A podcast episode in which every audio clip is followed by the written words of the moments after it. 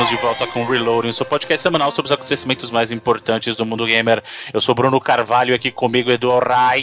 Bruno Cavaleira. E Felipe Mesquita. Estamos aí. E vamos para as notícias da semana.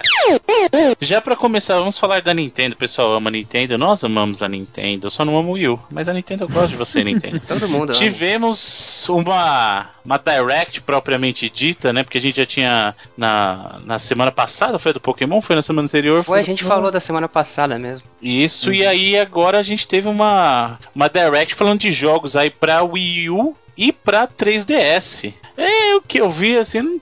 É, né? É, eu, eu gostei. Eles começaram com o Star Fox, né? Uhum. Primeiro que não data, adiaram. É, já tinha data, mas eles não adiaram. Tinha um rumor que ele talvez podia ser adiado, porque ele vai ser lançado um pouco mais daqui a um mês e não tinham começado a campanha de marketing ainda, então a galera tá um pouco preocupada. Mas eu achei até que melhorou um pouco o visual dele, a gente brinca aí que ele parecia Jogo Star de 64. Fox, né? É, ele parecia o Star Fox 64. Não, porque mas... o do 64 era mais bonito, hein, mano? Não, mas, mas tá, mas tá maneiro. Tá ele melhorou o visual, melhorou e tal. E eles mostraram também lá o, o Star Fox Guard, que é uma, aquela evolução do projeto lá do Project Guard, que a Nintendo mostrou umas duas, é três pra trás, acho que foi 2014, que é um projeto do Miyamoto e tal, e ele é um tipo um side game, assim, um minigame é, que você controla várias câmeras, ele é um tipo um Tower Defense, né? E ele vai ser lançado junto do Star Fox Zero no mesmo, mesmo pacote. E vai estar disponível separado também na eShop. É bacana. Então, você tá, tá sentindo esse cheirinho assim, ó? Que essa historinha de Star Fox Guard é assim, eu tinha um jogo qualquer, e aí eu preciso dar um nome para vender. Sabe onde vai ver esse cheirinho aqui? Mais, mais ou menos, é porque quando ele foi mostrado, ele foi mostrado junto com a Star Fox lá na, na nessa E3 lá. E ele, ele tinha alguma coisa a ver do Star Fox desde o começo, sabe? Então, eu não sei se antes dele, dele, dele ter a ver com o projeto Star Fox ele era outra coisa, mas quando ele foi mostrado a primeira vez lá em 2014, ele foi mostrado junto do Star Fox. Assim. Ah, mas o Federation Forces também, quando foi mostrado a primeira vez, já era Metroid. Ah, Federation é. Force foi sacanagem, cara. Inclusive apareceu, eles insistiram. Assim, não felizes, eles foram insistir em mostrar mais coisa. E eu vi que o jogo é mais absurdo ainda do que eu pensava. Porque eles estão dentro de mechas ainda. Que... Cara, me desculpe, eu não sou de falar mal por falar mal, mas não tá dando para defender, não. Na boa. Isso não é Metroid é. nunca, gente. Desculpa, não. É. Eu já falei, eu já até cansei de falar. Não vou mais falar do, do Federation Forces. Eu decidi, não vou mais falar. Quem gosta, gosta. Parabéns pra você que gosta e não gosta. E é a última coisa que eu vou falar disso aí. Aí a novidade é que vai ter um, um cameo, uma aparição da Samus. Samus. Porra, que bom, né? Não, né?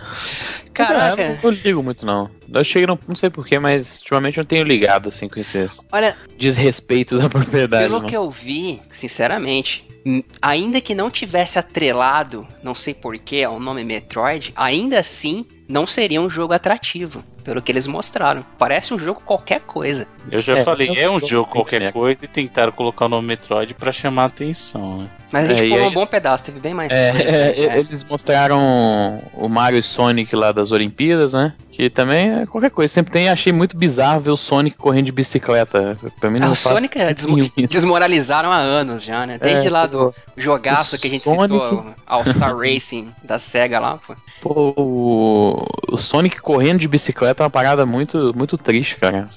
Não faz sentido nenhum, assim. Mas é pro, pro jogo dos Olimpíadas vai ter uma versão de 3DS também, coisa que alguns não tinham. 3DS vai sair até antes da do Wii U. É, e aí eles depois mostraram o Shin Megami, Ten Shin Megami Tensei vs Fire Emblem. Não é versus, né? Sharp. É, é SMT Sharp FI, que é Shin Megami Tensei Sharp Fire Emblem. O, o nome no, no ocidente virou Tokyo Mirage Sessions. Aí o Sharp Fire Emblem, né? É, dizem que o jogo é bem bacana, já saiu no Japão, só que ele bombou nas, nas vendas lá, não foi muito bem, não. É, bombou no sentido ruim, então. Tá no sentido ruim foi a bomba, né? O que ela chama de bomba na indústria. Que ele não foi muito bem de vendas lá, não, mas vai sair pra cá, bem até rápido, vai sair em, em, junho também. Mas dizem que o jogo é bem bacana. É, aí mostraram aquele Lost Rivers, que é do. que é um jogo da Capcom free to play, que sempre achei esquisito. Depois que é um, um co-op lá você caça os tesouros, sabe? Que eles já mostraram algumas vezes, acho que ninguém nunca dá muita atenção, assim, ele vai entrar em Open Beta pro Yu. É, e aí mostraram um jogo que foi, acho que um dos destaques dela, que foi o Paper Mario oh, Color Splash. Aí sim, aí, aí foi show de bola. Eu achei bem bacana, eu gosto muito da, da franquia Paper Mario, é desde lá do, do GameCube, eu acho bem bacana o estilo e tal. É, eles uhum. pegaram alguma coisa aí de, de Splatoon pelo jeito, né? É, desde o Nintendo 64, na verdade. O primeiro Paper Mario é de lá? É, ah, do então, 64. É, já não. Aliás, como curiosidade, essa semana completou 20 anos do lançamento do RPG. Super Mario RPG, o Legend of Seven Stars. Que é o precursor, né, do, é, do Paper Mario, né? teoricamente o Paper Mario seria o Super Mario RPG 2. Né? 2. E aí, e é um jogo que já tinha sido saído vários rumores dele, desde o ano passado até antes da E3, lá que seria um jogo da Intelligent Systems e tal. E, aliás, essa Direct quase inteira vazou, né? Então, pouca coisa aí foi novidade. É, mas eu achei bem bacana. Eu, eu não tenho uma data concreta, mas deve ser esse ano ainda. Uhum. Teve também aquele joguinho de desenhar personagem da Disney que, parabéns, né, Nintendo? É bem específico o público pra esse aí, né? Ah, mas é bacana. Mas tem essas Art Academy, né? É coisa... Ensinar a criancinha a desenhar, pô. É bacaninha, é outra coisa que tinha vazado também. Então, gente, eu vou ensinar para vocês. Ligar o ponto não é desenhar. Não, mas eles não é ligar o ponto. Ele fez o um negócio tipo fazer a bolinha. Tipo desenhar o Mickey, você faz três bolinhas e vai colocando as paradas, sabe? Então, mas deixa eu te explicar uma coisa. Você colocar uma folha de papel por cima da outra e rabiscar por cima também não é desenhar. Sinto muito, você pode perguntar pra qualquer artista é assim, aí. Deixa, deixa, as crianças sem talento desenhar, cara. O Bruno vai falar que a gente é amargo depois, Felipe. Não, mas é verdade, cara. Cê, isso aí você tá diminuindo o trabalho de um artista. Se você falar assim, qualquer um pode desenhar um personagem da Disney, você tá diminuindo o trabalho do artista. Qualquer véio. um pode fazer podcast, então, Bruno. Também, mas, é, mas isso é verdade. Podcast pode Bem, mesmo, pode. não exige talento nenhum pra podcast. mas ser artista mesmo, sei lá, se trabalhar numa Disney da vida, isso é, é isso, né, mano? Podcast não, mano. Podcast é pra, é pra criancinha brincar. Criança, é. Então, por isso que eu falei que é pra um público bem específico, porque fora desse domínio aí não tem muito apelo, né, gente? Pô, mas criança que joga esses tipos de jogo, viu? Ainda mais Olha, olha o que o Felipe ia falar que console Nintendo quem joga é criança. como, como, é. diz a, como diz a famosa canção, deixa o menino brincar. É, deixa os moleques brincar, pô. Pode brincar, mano. Não tô falando nada. Não sei, só não sei porque tá no Nintendo Direct, mas beleza. Porque é um jogo da Nintendo e vai ser. É, só 3DS. tem pro 3DS, né? Então é. não, tem outro, não tem outro lugar pra mostrar, né? É. Mas o. De repente, assim, porque é o melhor lugar lugar que ele pode é. aparecer. Mostraram mais também do, do Monster Hunter, né? Confirmaram o lançamento americano, né? Isso, né? Do Monster virou... Hunter X. Aqui ele virou Monster Hunter Generations. E lá no Japão ele vendeu mais de 3 milhões já, Monster né? Monster Hunter é sucesso absoluto, né, cara? É... Então esperem fazer esse. Não esse. Eu não sei se fazer esse número aqui, não, mas pode ter certeza ver se. Quando que tá prevista a versão pra, pra consoles aí dessa geração do Monster Hunter? Não tinha um papo da Capcom aí? É, mas a Capcom tá difícil, né, de fazer jogo novo, é só remaster, remake, é relançar de novo o pacote. Pode fazer, pode lançar um remaster do, do Monster Hunter o Unite, lá, Unite, né? O Freedom Unite, isso, lança ele. Pode fazer, eu deixo. Você deixa eles fazerem então. Deixa. Tá? Acho que é muito bom. Monster Hunter é muito bom, cara. É, é, algumas franquias tentaram fazer isso aí, né? O Soul Sacrifice é um tipo Monster Hunter também. Ah, né? o Soul Sacrifice é um jogo também que eu acho que merecia ter. Tem, tem até um conceito bacana. Ele não é um Monster Hunter de jeito nenhum. Mas é, é um bom qualidade, jogo. Qualidade, né? É, de, de, qualidade não, mas é um, é um jogo bom. Bom, ponto, sabe? É, a, a, ideia da, da, Sony com ele foi isso, né? Porque como o Vita não tinha o Monster Hunter, né? O Monster Hunter foi um dos, dos responsáveis pelo sucesso do PSP. Uhum. Só que aí ele passou pro portátil da Nintendo, né? E como o Vita não, não tinha ele, eles tentaram pegar o Inafune lá para fazer um algo parecido com o Soul Sacrifice. Soul Sacrifice devia até migrar pro Play 4 também, né? Eu acho, dar uma remodelada nele e tal. É, é, confirmaram lá o Virtual Console de Super Nintendo no New 3DS, né? Só no New 3DS para poder aumentar as vendas aí do, do rádio. Também já saíram até alguns jogos, vão sair vários aí até até o fim de março, até o fim de abril, vão ter muita. Os principais, assim, né, do, jogos do Super Nintendo que são da Nintendo vão, vão estar disponíveis. Aliás, falando de Super Nintendo, o modelo lá do 3DS do, cara, baseado no Super Famicom, que lindo. coisa linda, que né? lindo, cara? velho. Você tá maluco, o negócio é absurdo de, de lindo, assim. Eu que não. Falei assim, ah, já tenho meu 3DS, tá bom, olhei aquilo, falei, cara. Deu vontade, né? Deu vontade de comprar, porque ele tá lindo, lindo, lindo, lindo, cara. Ele é aberto, para quem não viu, a gente vai deixar o link aí. Mas é assim, ele é aberto, a parte de traseira dele é um Super Famicom. Você olha assim, é um Super Famicom e a parte interna são as cores dos controles, cara. Nossa, é lindo é, demais. Bacana. E aí, aí sim mostraram o Federation Force, que nós vamos. É, é. Acho que não apoia mais esse tipo de crime. Lamentável. E o, e terminaram com o jogo do Kirby, que é bacana também. Honestíssimo, honestíssimo. Kirby robôzão lá. Kirby, Kirby honestíssimo. Kirby honestíssimo. E todo console Nintendo tem um jogo Kirby honestíssimo. Hein? E Kirby é um. O pessoal fica com preconceito porque ah, é uma bolinha rosa. Tem gente que fala que é o Jigglypuff. Não é, cara. Kirby veio bem antes do Jigglypuff. E Kirby, em todos os consoles da Nintendo, tem um jogo, um jogo Kirby bom. Em todos eles. Desde lá do Game Boy, desde o Nintendinho, sabe? É, nada Hall Laboratory, né? Cara, é fantástico Kirby. E esse aí me interessou muito. Tá de raiz, tá roots. Eu só não entendi porque que ele entra no Mecha e não engole o Mecha, né? Podia, faz muito sentido, né? Que é o Kirby, né, mano? Engole pra dar uma variada, né? Só... É, vamos mudar um pouquinho. Mesma coisa Mas... que botar o Yoshi no, no Mecha. Também, mas o. É o conteúdo, assim. Ah, eles, eles também confirmaram mais algumas coisas lá, umas datas. Mostraram o negócio de Bravely Second, mostraram lá o Dragon Quest 7, né? Mais alguma coisa que a gente já sabia, uns DLC de, de Fire Emblem também, mas isso aí foi. Essas, essas que a gente comentou foram as notícias novas, assim, né? Mas eu acho que o conteúdo pode ter ficado um pouco raso, assim, mas é, a Nintendo realmente não tá com tanto investimento mais assim no Wii U, principalmente, né? Acho provável que tá, é, esse Paper Mario junto com o Zelda sejam os últimos dois grandes jogos assim do console. Né? Então, mas pô, bacana, o Paper Mario bacana, o Kirby bacana. Tem uma alguma... Federation Force aí que. Né? É, mas no eu achei, fim tipo foi assim, interessante. Não foi tão empolgante, não, mas é bacana, né? Você vê a primeira direct de fato assim do ano, achei interessante. Pois é, e a gente falou aí um pouquinho, um pouquinho antes da questão do, do desenho lá, o Art Academy com o desenho da Disney. E aí chegam mais notícias da E3 que cada vez ficando bem menor, né? a profecia tá se concretizando aí. O negócio tá, é. tá bravo, hein? Tanto a Disney quanto a Wargaming, que para quem não sabe é responsável pelo World of Tanks, que World of Tanks e não sei porquê é um jogo de sucesso, eu realmente não entendo. Gigantesco. World of Tanks ele era de graça no Xbox One e tá de graça no Play 4. Eu tentei jogar e eu, eu juro que eu particularmente não entendo porquê, sabe? É, eu, não o... é para mim, não é para mim, mas World beleza. of Tanks, tem aquele World of Warships, eles sempre esses tinha lá um tal de. os de avião também deles.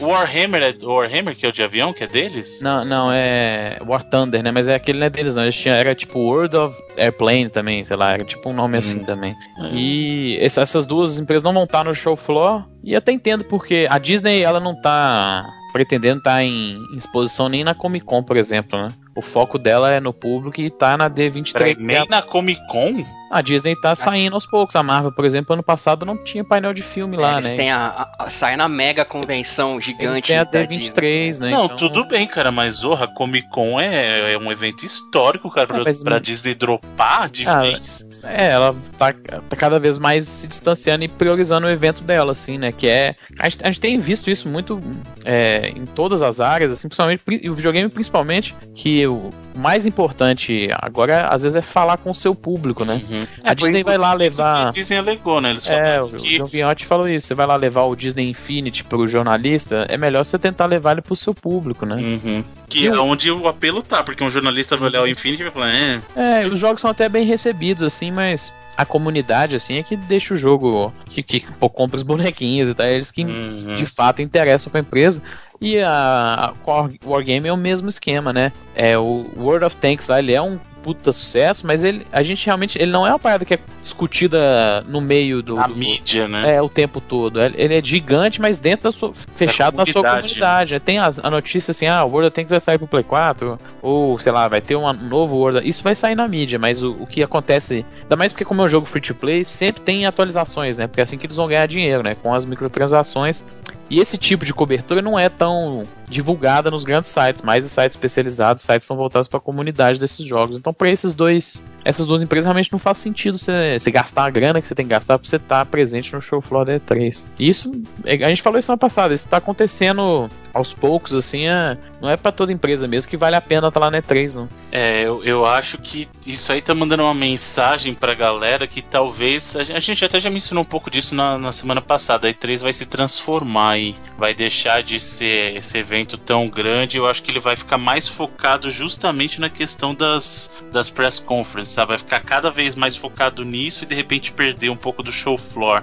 Até porque nunca teve foco no consumidor e lá eles têm feiras ah. grandes, cara. Tem a PEX, por exemplo, Sim. que é gigante e justamente está aberto para o né? público. Né? Tem é, exatamente. Inteiro, né? PEX Não. Prime, PEX South, PEX. Então, você vê, igual você pensa também, é, a PlayStation Experience é um evento que rola no final do ano. E ela é aberta para o público, né? Ela, eu já até falei, ela tem cobertura de imprensa, mas ela também é aberta ao público. Agora você imagina se a Sony tivesse feito aquela conferência da E3 na PlayStation Experience, sabe?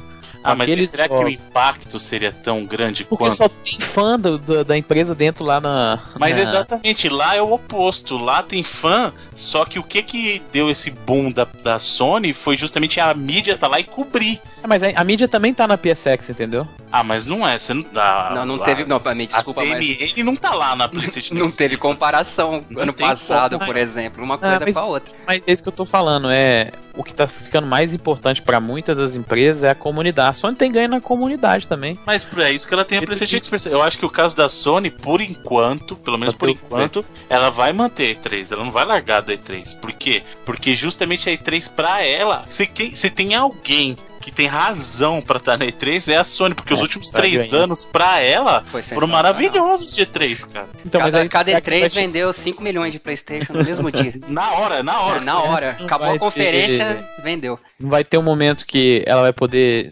exatamente o que eu tô falando, sair da E3 não depender de ter esse, esse, esse tipo de jornalista ir na E3 e atrás dela, ir atrás dela não importa onde, por conta da que a comunidade é tão importante, a comunidade é tão vocal assim, que os meios de comunicação, eles vivem disso, né? De, das pessoas terem acesso, ter o interesse. Eles, os meios de comunicação também saírem do meio da E3 e buscar a informação, no, até os grandes, igual você falou, vai estar tá lá é, Forbes, CNN, vai estar tá os portais grandes ir atrás disso para poder cobrir fora da, da E3, que é um evento já estabelecido, entendeu? A E3 perdendo força, eventos focados na comunidade e, em jogos mesmo, assim, em, em experiências para o consumidor, crescendo não vai levar a mídia também para esse tipo de experiência, entendeu? Por isso que eu acho que gente, às vezes a gente pode estar tá vendo uma, uma, troca assim de, de prioridade até para a empresa. A empresa às vezes pode não querer ligar tanto para a CNN porque as, a comunidade está crescendo a importância dela dentro do, do mercado geral, entendeu? Então pode, não tô falando que vai ser agora, vai ser ano que vem, vai ser. Mas que pode ser que no futuro a gente passe. Eu falei isso aqui é. Já tão maior, eles que vão vir atrás, eles que isso. venham atrás de nós. É, e eles que, eles que acompanham a nossa comunidade. Às vezes a comunidade não depender também desse tipo de cobertura, sabe? Se o cara quiser, ele não precisa dessa de, de usar nenhum tipo de, de meio de imprensa hoje em dia pra ele ir atrás dos jogos, porque ele quer saber, por exemplo, sabe? As próprias publishers, elas têm os seus meios de comunicação. Antigamente o site existia porque a publisher tinha que divulgar um, um trailer com alguém, ela tinha que divulgar o press release pra, um, pra galera que já tava acostumada aí no site. Hoje a galera tá acostumada a ir direto no Twitter da, da PlayStation e no Twitter lá da, da Xbox falar com o Phil é, Spencer, entendeu? A galera, vírgula, né, Felipe? Porque independente de ser um público gigante e por, uh, com, com, como comparação de mídias aí, talvez a maior de, em relação ao entretenimento, não sei, mas ainda tem aquele público que acaba atingindo por fora que pode virar um potencial consumidor e vem dessa. Eles de... são gigantes, eles são a massa, né, que a gente fala, mas. Exato. Mas você tem visto cada vez mais o, o videogame virar um mainstream Exato, que até essa galera tá podendo tá entrando dentro dessa comunidade também, sabe? Uhum. O cara passa a ser só de consumidor de jogo, assim, comprar só GTA e, sei lá, o Brasil, o cara só compra GTA e FIFA, pra ele passar a é, consumir sites de, de jogos, ir atrás das empresas, ir tentar pesquisar mais, porque hoje em dia tá muito fácil do cara saber esse, esse tipo de informação, né? Que é básica, assim. Então, isso que eu tô falando, não tô falando agora, mas aos poucos as pessoas estão entrando mais dentro da comunidade e às vezes largando um pouco de lado o lado de, de negócios, de, de imprensa de fato e indo atrás da, das próprias publishers para pegar o conhecimento, para pegar as informações. Ou ouvindo o Reload, que é para isso que a gente está aqui. Também, e que é, uma, que é uma ferramenta de comunidade também. A gente faz parte da, da comunidade de, de entusiastas do mercado, né? A gente está sempre indo atrás das notícias e comentando que a gente faz parte dessa comunidade, a gente consome esses jogos, né? Então. Consome. Consome esses jogos. A gente faz parte da comunidade de games, então faz parte da. Eu não faço parte da comunidade do, do português, não, sacou? Da Academia é, Brasileira de Letras. A cada programa é uma matéria, uma acadêmica. Uma disciplina. uma disciplina que, que vai ser é, poucos, O povo vai, vai entendendo porque eu só falo de videogame, né? Não falo de outra coisa. Brincadeira, cara, a gente te ama. Mas o. Oh, entendeu? Acho que isso, isso tá ficando mais importante. É, é a opinião do, do youtuber aí, o PewDiePie que vai jogar o Skate 3. É, cara, você, você viu aquele lance que rolou com, com o cara lá do Beer Simulator lá? Não, não cheguei a ver, não que. Tá, tá, certo, pô, é um simulador de urso, tecnicamente, é uma coisa bem besta, mas o cara fez a campanha, uh, lançou o jogo, ele tem até um, uns reviews relativamente bons, foi lá no, no Steam. Uh, o tal do PewDiePie viu, não curtiu, meteu a bronca, falou que ia pedir é, refund e, e, o caramba, e virou um raid contra o jogo e o cara, sei lá, meio que desanimou, tá ligado? Falou, ah, não vou. É, não, tem, eu, não, é, não, tem como um cara é, ir contra a comunidade desse, do tamanho que é da do PewDiePie, né? Você vê, o Skate 3 lá, anos depois do jogo ter sido lançado, o cara jogou no, no gameplay dele. O jogo entrou no NPD no, no outro mês. Uhum. O jogo que a, a EA teve que mandar é, imprimir mais cópias do jogo, porque não tinha estoque, porque ela é, não tinha esperado em nada. Nesse ponto de comunidade, eu me sinto até meio triste em saber que, sei lá, cara, não querendo desmerecer o trabalho do cara, mas a opinião do PewDiePie é mais importante como marketing do jogo do que, sei lá, um E3 da vida. É, aos poucos é isso que tá acontecendo. E a, galera, e a gente tem que adaptar, porque senão a gente vai pro saco também, entendeu? A gente tem que virar youtuber, Felipe, é isso? Não, gente, não desse jeito, a gente tem Eu tô que. brincando. Tomara que não, mas é. Será? O Felipe está prometendo alguma coisa? Olha aí. Isso, eu, eu, sou, eu sou muito preguiçoso pra essas coisas, não tem. Mas sabe o que acontece? A gente é feio, cara. A gente não pode ser youtuber. Não, mas a gente precisa aparecer. Ah, precisa de câmera, não precisa. Põe uma máscara. Põe uma é máscara e dá tudo certo. É, tava de máscara eu acho errado. tá escondendo quem quiser. Ah, então tá. Só que acontece o seguinte: esse, esse reloading tá parecendo repetec. Porque toda semana a gente fala de empresa que tá saindo da da E3 e de estúdios que estão fechando e essa uhum. semana não foi exceção. Olha aí. E são estúdios que para muita gente foi surpresa aí, dois estúdios internos da Microsoft, né? No caso a Press Play, que ela tinha, ela adquiriu faz pouco tempo, foi em 2012, 2012. que ela tinha adquirido, né? Final e o pessoal da Lionhead, cara. Olha aí que é uma das não, mais eles, importantes da história, assim. Desde da... a, do, primeiro, do, do primeiro Xbox, eles eram responsáveis pelo Fable, né? Hum. É, e pro Black and White, tem. É, o Black and White, ele não é da Microsoft, ele era da Mas, EA, né? Então, na. Mas era naquela, na época que a Lionhead ainda era independente. Então, é, se for, uhum. se for pegar pela história, do, desde lá da Bullfrog. Aliás, já fazendo uma ponta de advogada do diabo aqui, ou de muitos diabos, ou sei lá, da bancada do inferno, se você quiser. ah, querendo ou não, sempre dá por trás da Leonhead teve muito da imagem do Peter Moliné, né, cara? Sim. Desde lá da Bullfrog, aliás, a história meio que se repetiu. A Bullfrog foi comprada pela EA, Aí o, o Moliné ficou meio desgostoso, acabou saindo fora, fundou a Lionhead, que já da época da Bullfrog já existia, mas continuou na Lionhead, foi comprada pela Microsoft em 2012, o cara saiu fora. Ele pode ser maluco, empolgado, que às vezes conta umas histórias aí meio fora do contexto, né? para não dizer outra coisa. Eu, às vezes eu enxergava ele como, uh, sabe, o Chaves quando ele fica. Zaz, Zaz, e no meu jogo uhum. vai ter. É isso, vai ter grama crescendo, e Zaz, Pô, Zaz. Aquele, sei lá o que, BC era totalmente isso, né? É, ele, ele era um. E o jogo nunca nem, nem saiu, né? Independente dele ser um cara empolgado, não, não podemos negar que ele é uma das grandes mentes do game design na história dos videogames, né? Por mais que o cara tenha feito um monte de coisas erradas aí durante a sua trajetória. E a Lionhead era muito ligada no nome do,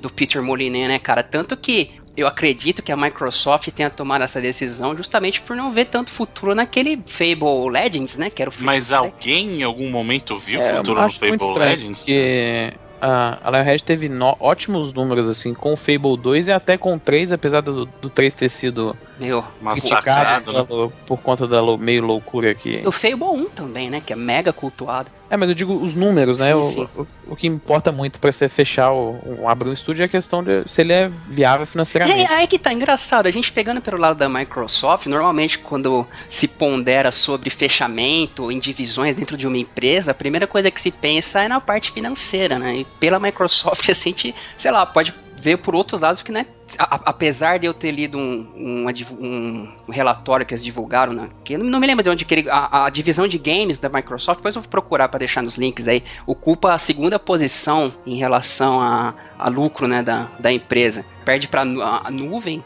e depois vem a, a divisão de games, né, cara? Então a Microsoft, dinheiro não era problema. É, não, calma. mais ou né? menos, É, né? também, cuidado com o que você fala, dinheiro pode- não é o Não, mas não, tô falando, não por isso que eles. rombo, É, né? que eles simplesmente vão financiar qualquer coisa, mas não é por, por falta de Mas- dinheiro, mas- entendeu? mas é não, muito- mas é se não gerar dinheiro a questão, exato, né? exato. Então, agora, por Mas é exemplo, muito estranho porque eu não sei se a própria Lionhead seria é, o estúdio que ia querer fazer um, um Fable Free to Play 4v1 lá, que, era, que na época era loucura, né? O multiplayer assíncrono, free to play, microtransação. Eu não sei se o estúdio geralmente, é, principalmente o Lionhead, que tinha um histórico de jogos single player, RPG single player, é, não, não sei se é coisa dela. Então, se veio da Microsoft por conta que é, era a febre na, na época, mas. que- a febre, super febre. Você sabe o que, não que deu certo, o multiplayer assimétrico, né? É, então, Diga-se de passagem o nosso é o querido Evolve. Evolve lá. Ele não deu certo. O.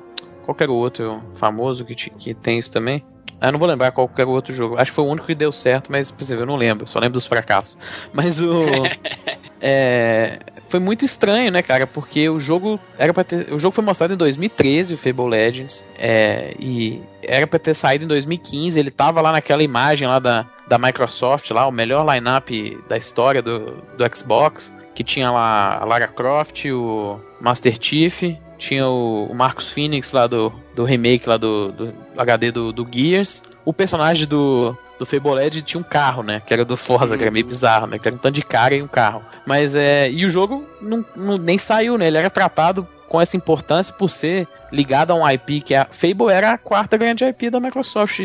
Era nas discussões assim, você pesar pros lados, era sempre isso. Ah, é Halo, Gears, Forza e Fable. é, são as, os quatro grandes pilares da Microsoft, por exemplo, na época do 360. E sumiu, né? Agora vai saber se o que eles vão fazer com a IP. É, o, o jogo foi cancelado. O estúdio está no processo de fechamento, né? Lá na, na Grã-Bretanha é diferente, você não simplesmente fecha o estúdio, você tem que garantir é um tempo de para os funcionários se, se restabelecerem, para a própria empresa acabar, liquidar os, atos, os assets da empresa tudo. Aliás, gerou uma comoção nas, nas redes por parte de desenvolvedores e por parte, inclusive, da galera da Mira Molecule, que são pessoas que saíram da Lionhead, o Mike Haley lá e tal, e ironicamente se transformou numa first party da Sony. E eles ofereceram, inclusive, É, a, Sony vai oportunidade. abrir né? Um, scouting lá para eles. Você também. vê? Bem, todo mundo quiser fazer entrevista que saindo da Lionhead vai poder ir lá. Não, postaram no Twitter, a Sony na- no dia do anúncio, eles postaram no Twitter que ó, dá uma olhada que a gente tem vaga e tal, e postaram É, no Twitter O mesmo. tanto de jogo que não deve estar sendo feito aí, né, meu amigo? Pois é, e, e aí entrou também a Press Play, que a Microsoft comprou ali em 2012.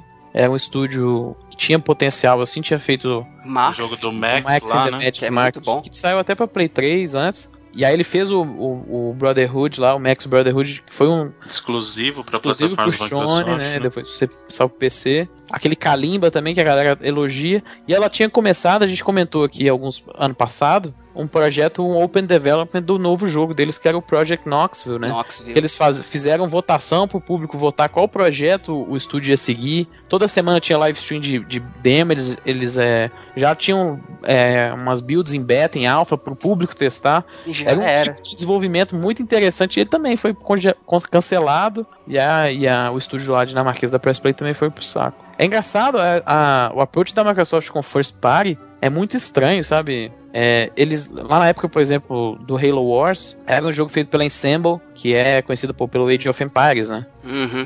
E aí. Eles eles tavam- pois é, eles estavam fazendo o, o Halo Wars, um jogo de RTS para console. Antes do jogo ser lançado, eles já anunciaram que, o jogo, que o estúdio ia fechar depois do jogo ser lançado. Lançaram o jogo, o jogo era muito bom, foi bem recebido pelo público também, bem- vendeu bem, e mesmo assim eles fecharam o estúdio, sabe? Cara, eles fecharam aquele que fazia o Flight Simulator lá. Como é que era o nome do estúdio, Felipe? Ah, eu não vou lembrar, mas fecharam e aí passaram pra Microsoft Vancouver pra eles poderem fazer um jogo lá free to play do Flight Simulator. Aí fechou o Microsoft Vancouver e aí abriu ele de novo como o Black Tusk. Black Falaram com os Tusk. caras, faz um, um IP nova aí pra ser o novo Gears of War. Aí o Black Tusk virou Coalition. É, aí a Microsoft comprou o Gears of War, não esquece. Vocês não vão fazer IP nova, não. Vocês vão Uhum. trabalhar só em Gears of War agora. Muda o nome Mudou aí, um abraço. da empresa fechou o horizonte dos caras só por Gears of War, né? Eles abriram lá um estúdio no Canadá também, lá o MS Microsoft Victoria Studios. Doi- no, no final de 2011, começo de 2012, fechou em 2013, sem nunca ter feito um projeto. É, o- e aí teve essa polêmica agora dos os estúdios su- que sumiram, né, da, da página do Microsoft Studios sem ela ter falado nada. O É, mas time da Cura que fez o Project Spark. Era uma porrada de O nego de Kinect também, né? Que eles o Big. Park que fez lá o Joyride esse ano e a Microsoft não, nem falou nada, mas eles tudo sumiram, né? É, muitos deles foram fazer outros projetos. é, parece que a galera do, do, do time da Cora que fez o, o Project Spark foi trabalhar até em assets e DLC de Minecraft e tal. Porque a Microsoft comprou a Mojang, né? Tem dois anos. Que, pô, como first party, vale por todas. né? Pois é, e é, é- mas eu acho estranho, assim, a, a Microsoft que quer, sempre quis teve essa motivação de ser a, a grande empresa de videogame, ela entrou no mercado para isso. Uhum. Ela investiu pesado no Xbox e depois no Xbox 360 principalmente. Ela foi muito bem com o 360. Mas sei lá, parece que ela não aprendeu tanto. Você vê que o- o- alguns dos grandes trunfos, tanto de Nintendo e Sony, são os seus estudos internos, né, cara? Pois Saber da- lidar com o first party, valorizar o first party, que é o developer que melhor conhece seu pro- Mas seu será que ela não aprendeu? entendeu? Eu tenho minhas dúvidas, porque de todas, eu, eu acho que a, a Microsoft ela tomou uma surra no começo dessa geração. E aí ela aprendeu a lição em focar nos games. Isso, Uhum. isso ela aprendeu. Agora, será que o fato de ela estar fechando esse monte de estúdio é óbvio que eu não fico feliz com isso, gente, porque são pessoas perdendo emprego e tudo. Não, Mas não na, na mostra verdade, tem alguns estúdios que eles estão realocando aí. Tem, tem uma confusão.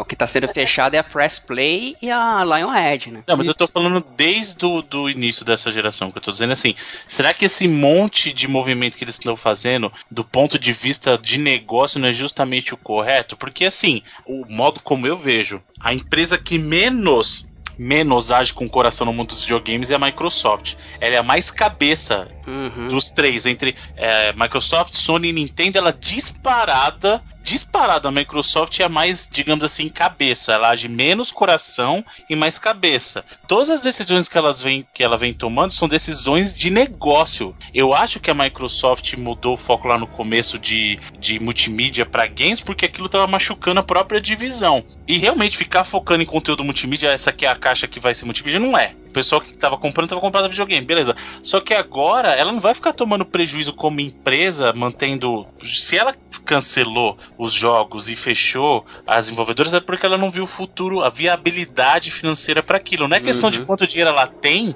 mas de quanto dinheiro aquilo vai trazer. Porque assim, é um investimento que você faz. Aí você vai no momento e para assim, esse investimento que eu tô fazendo, ele vai ter um retorno? Ah, não vai? Então tchau. Entendeu? Cara. Não é à toa, não é à toa. Eu acho que, aliás, é muita arrogância das pessoas acharem que elas têm decisão de negócio melhor. Ah, a Microsoft não sabe É. tomar decisão de negócio. Ah, Questão De financeira. todas, todas as empresas que tem, ela é a, é a que tem as ações com mais, mais disparado maior valor de mercado. A Microsoft, de todas que tem, a empresa que tem mais dinheiro e que se acabasse a divisão de videogames, ela ia tomar o menor baque. É. Se acabar a divisão de videogame da Sony, a Sony toma um. Hoje, a Sony toma um baque enorme. Se fechar a divisão da Nintendo de videogame, as- se bem que os amigos estão compensando, mas se fechar a divisão de videogame da Nintendo, a Nintendo toma um baque enorme. Se fechar a divisão de games da Microsoft, ela vai sentir um pouco? Vai. Mas de todas, ela que vai sentir menos o impacto. É, mas é engraçado, Bruno, porque ó, desse ponto que tu tá dizendo, eles. O que, que sobrou de first party da Microsoft? A Sobrou os Mojang? faz lá a a do Forza Free, lá, faz o Halo, a Turn Turn 10 10, faz o Halo. mas ela Coalition precisa. faz o- é isso, Não, ela mas é, é, é aí que eu tô querendo dizer, porque hoje em dia, como tu bem disse, pra quem tá de fora, pra gente, por exemplo, que não temos informações privilegiadas dentro da Microsoft, não passa de especulação a gente procurar qual é a decisão de dentro ou fora. Sim. Até porque o conceito de desenvolvimento hoje em dia anda bem curioso com relação ao que era há vários anos atrás. Você separando por first party publisher, first party developer, né? First party publisher, beleza, você separa tranquilo lá os detentores dos consoles e os não detentores dos consoles. Agora, como o, as first party developers, as empresas, os estúdios dentro estúdios da empresa, internos, né? é, mas se você pegar, por exemplo, o que a Microsoft está trabalhando com o que teoricamente seria second party, que a gente tem, pô, várias, várias coisas aí. Tem a Armature com Record, tem o a Iron Galaxy, tem o... É, a Galaxy fez o, Killer Instinct, tem a Remedy, a, a Platinum fazendo Scalebound, a Remedy fazendo Quantum Break. É. Ela tem focado nesse, nesse tipo de desenvolvimento, né? São IPs first party de developers third party, né? Teoricamente, é seria você... um contrato second party hoje, é, hoje em dia, né? Não Porque... existe, né, esse termo então, oficialmente, mas é justamente mas é isso. esse o ponto, gente. Para que que ela vai manter o custo de um estúdio interno se ela consegue produzir conteúdo exclusivo dela num contrato de second party? Mas, mas uh, produzir o, o, o, estúdio interno não é mais barato se é seu produto, entendeu? Se eles estão fechando, é meio óbvio que não. Por que, que as empresas terceirizam hoje? É mais barato você manter o seu staff ou você contratar um grupo de uma empresa de terceiro, porque você vai pagar um valor fechado? É, pode ser. Até porque esses casos que a gente falou, a maioria deles são novas IPs, né? Então tudo bem. Pra você trabalhar com IPs suas que já têm um renome, eu acho que é mais seguro você ter um estúdio interno com as pessoas que já estão lá há mais Mas tempo. Lembra o que eu falei, a, a, Microsoft é mais cabeça, ela não quer saber o que é seguro, ela quer saber o que vai dar melhor retorno financeiro. A, a Microsoft de todas as empresas, todas elas precisam de dinheiro. Só que aqui tem mais, aqui tem, digamos assim, mais cabeça, menos coração, é a Microsoft. E para ela, se o estúdio interno dá mais custo do que fazer esse contrato de second party, ter alguém fazer um jogo dela, uhum. ela vai pagar o cara. É o que eu tô falando. Vamos transportar isso pro mundo corporativo normal. É, fechou, fechou, meu amigo. As pessoas, infelizmente, perdem os empregos. Esse é eu o mundo. Ele é cruel. De maneira alguma. De maneira querendo, alguma, né? Eu tô querendo dizer que justamente você pegar um exemplo da, da vida real. Quem trabalha com TI sabe disso. Que empresa que não é uma empresa de TI, por exemplo, que vai manter ter um staff de TI que é um staff caro, porque quando você contrata funcionários, você não está contratando só funcionários, você está pagando um monte de encargos, tudo. E por que uhum. que hoje você tem empresas aí, por exemplo, da Índia, que estão ganhando um monte de contrato? Porque a mão de obra é mais barata. Aí a empresa vai falar assim: para eu manter o meu staff, eu gasto 10x. Se eu terceirizar esse trabalho, que em teoria é o mesmo trabalho, para uma outra empresa, em vez de gastar 10x, eu vou gastar 5x. Ou seja, isso vai sobrar 5x para mim? Opa, é. toma, faz aí. É, aí, acho ó, que é um pouco diferente porque o resultado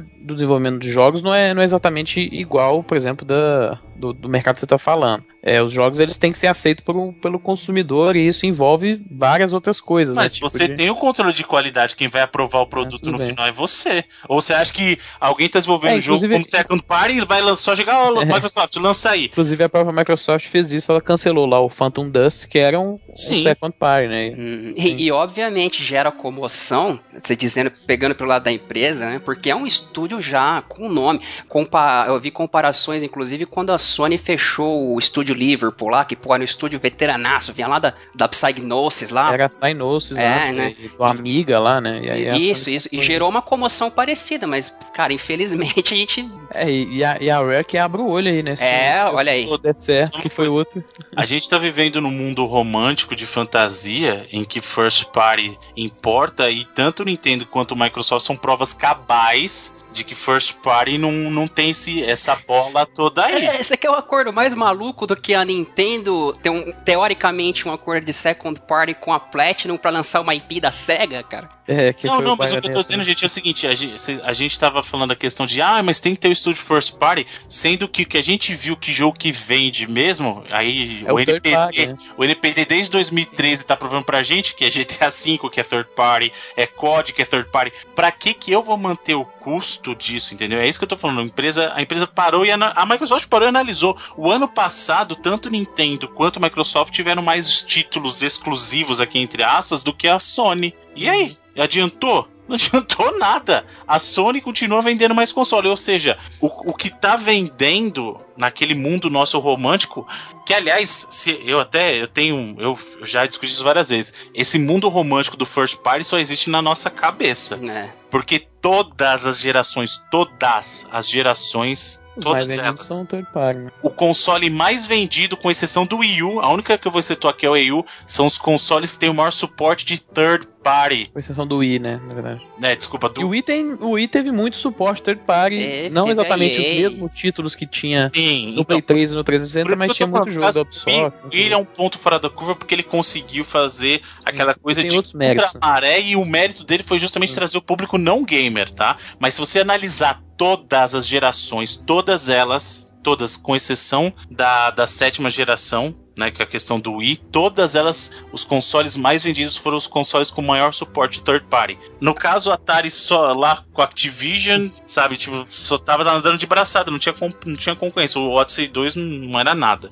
Mas pega o Nintendinho, Nintendinho contra Master System. A, a Nintendo tinha Square, Capcom, Tinha Konami. tudo, cara, tinha tudo. Não tinha, a SEGA só tinha ela. Ou e jogos dela. Só foi abrir lá no Mega Drive e olhe lá, né? Isso, e, e de, uma, de uma certa maneira só. Mas pega, por exemplo, o Super Nintendo de novo. Continua com a Capcom, Konami, Play Square. 1, pô. Aí, quando que mudou? Play 1. Aí a Nintendo perdeu o suporte das third parties com o Nintendo 64 e quem tava com o suporte mais forte das third parties? A Sony com o PlayStation. Qual foi o console mais vendido da geração? É, PlayStation. na- naquela época a Sony gerou aí várias das gigantes do third party, né? A Activision voltou a, com força mesmo, foi lá no Play 1, é, no, no Super Nintendo e no Play 1, né? E aí várias empresas que nasceram naquela época do Play 1 viraram os gigantes, né? Por conta Sim. disso, né? Era, podia, tinha um console bom pra dar suporte, né? Não, pra, pra não ser tão, tão injusto, vamos pegar que talvez a Sony hoje ainda consiga arrastar público por conta. Porque tem 10 mil estúdios first party e tem estúdio que a gente nem sabe o que, que tá fazendo. Hoje Mas a. Sony, mantém, a Sony é uma empresa que mantém pra galera. A gente já falou isso. E eu não tô É, ela também fecha, né? É, é importante falar que a Sony fechou em 2012, ela fechou. O Edu falou um deles aí que foi o Estúdio Livre, mas ela fechou também a, a Big Big, que era que fazia jogos de esporte durante muitos anos, Uhum. e a Zipper Interact também, que foi uma das últimas aí a fazer jogo first party por Vita. Ela, tá- a, a Nintendo fechou o Nintendo of America Studios lá no, no fim dos anos 90, então as outras empresas também fecham, sabe? Só que a Microsoft tem um histórico mais é, como, Mas até como o Bruno cabeça, falou, de não, não ter, de não exatamente não ser romântica, né? Olhar os números, não bateu, Tchau. acabou. Você né? vai ver vários jogos. Ah, você falou do- da questão da Sony. A Sony tem muito estúdio first party? Tem. Só que é assim: os jogos que vendem tá bom e os jogos que não vendem tanto, ela tá deixando. Ela, a Sony ainda tem isso que eu tô te falando que a Microsoft nunca deixaria. Pega o Dreams do pessoal da. Méria Molecule. Da Mira Molecule, ninguém entende a, a droga do jogo até hoje. Inclusive teve um streaming lá hoje, quem assistiu pelo, pelo evento lá do Play 4 dá pra você agendar agora. Mas ninguém entende o jogo até hoje e a Sony tá deixando rolar. Aí tem, tem streaming quase toda semana e ninguém ainda não entende. Ninguém Até entende. hoje, cara, um Toda ano. semana é o tem tipo de streaming. coisa que uma empresa que pensasse friamente falou assim, cara, não dá, vamos fechar isso aqui, não dá. Pega o próprio. Cara, que empresa, que empresa iria guardar, sei lá, a gente tá em 2016. Já tem pelo menos oito anos. No mínimo que a gente tá aguardando a sequência do Shadow of the Colossus no, no The Last Guardian. Guardian. Que outra empresa ia ficar mantendo o estúdio fazendo isso? E o, e o jogo, não é que o jogo parou a produção e seguiu. Segundo eles, o jogo esteve em produção o tempo inteiro. É, ele foi Tinha- escalonado em- trabalhando lá. Escala bem menores em alguns pontos, né? Mas ele teve sempre em produção, de Agora, alguma você forma. acha que ele vai render em algum momento o custo que ele teve? Não vai, cara. Só que a Sony, nesse sentido. Por isso que eu tô falando, a Sony, nesse sentido, a Nintendo, nesse sentido, elas são muito mais românticas. É. Ela faz pra deixar a galera feliz mesmo. Mas eu- o, Tinico é uma divisão dentro do Sony Japan, né, cara? Japão, é. Na verdade, o Team Mico não existe mais. Agora é o, o Gen Design que saiu Uhum. de dentro, né? É o Team Mico fora da Sony agora, né? Mas, é, o Estúdio Japão tem 400, 500 funcionários. É o maior estúdio da Sony hoje. Mas, realmente, não é, não é, não é uma coisa que, se você pensar com os números assim, muitas vezes fica... E, e mesmo pensando, essas duas empresas fecham também, entendeu? Uhum, mesmo sim. falando, mesmo elas tendo esse, caráter romântico de olhar pra galera, Fecha, mesmo essas empresas fecham. Não, As próprias não third, fecham. as próprias third parties que tem estúdios internos fecham também. É. A EA e, e Activision, pô, fecharam estúdios aí sem, sem dó também, né, É. na viteira, né? Então, não é uma exclusividade da Microsoft, não. E você pode ter certeza que quando parar de fazer é, resultado, de trazer resultados, os caras vão fechar mesmo. Só não vou fechar a Mojang, que é o, o first party das first Eu não, parties. eu não duvido. Eu não duvido. É se não tiver retorno, né? Eu Não acho impossível. fecham. Acho impossível não ter retorno, tipo assim, sei lá, até porque eles, eles não pensam assim, mas se você pensar em lu- a, a grana que eles gastaram primeiro, né? Os 2 bilhões de dólares que foi o preço que eles pagaram pela Mojang. É, se no futuro não tiver dando o retorno que eles acham, fecha também. É. A IP é deles, né? É, apesar de que, por exemplo, ah, a galera, ah, e agora o que vai acontecer com Fable e tal? Já era. Eu acho que já era, porque pelo discurso lá da- do texto da, da Microsoft, que ela tá, pens ela tá de olho no mercado porque os, as pessoas querem, assim, pro, pro jeito que o mercado evolui. Você tá né? falando Fable Legends. Não, Fable Não, qualquer coisa. Fable- Aí, geral, Fable não. geral, não sei. acho que Fable ainda vai existir. Vai, só Ah. que é justamente isso. Eles vão pegar algum outro estúdio pra fazer e vai voltar pras raízes do Fable mesmo, entendeu? Será, cara? Porque eu, eu, eu acho que fica é- naquela maluquice. Porque vai, eu vou falar pra vocês por quê. Witcher 3. Só isso que eu vou falar. Não, mas eu acho que fica naquela maluquice que eu comentei no início da conversa Ah. de, de ser associado ao nome do Peter Molyneux, assim como Metal Gear é associado ao nome do Kojima, tá ligado? Não sei se valeria a pena. Ah, eu acho que acho que dá pra ir. Aí eu, porque- eu acho que eles vão fazer com outros. Até porque como é que você reinventa Fable, cara? Já fizeram, porra, tudo que tinha que ser feito. do- Eles não precisam reinventar, eles precisam transformar, eles só precisam trazer o, o Fable pra essa geração. E eles viram que um jogo como Witcher 3, que tem coisas de Fable nele, funciona. Aquela coisa de ter dualidade, a questão de não, nem tudo é branco e preto, você pode seguir um caminho bom, você pode tomar decisão boa, decisão ruim. Vai tem fazer- muito de Fable em Witcher 3. Eles vão fazer um Witcher 3 deles. Vai fazer o The Movies de novo? The Movies a galera gostava, hein? A The, The Moves era da Activision também, né?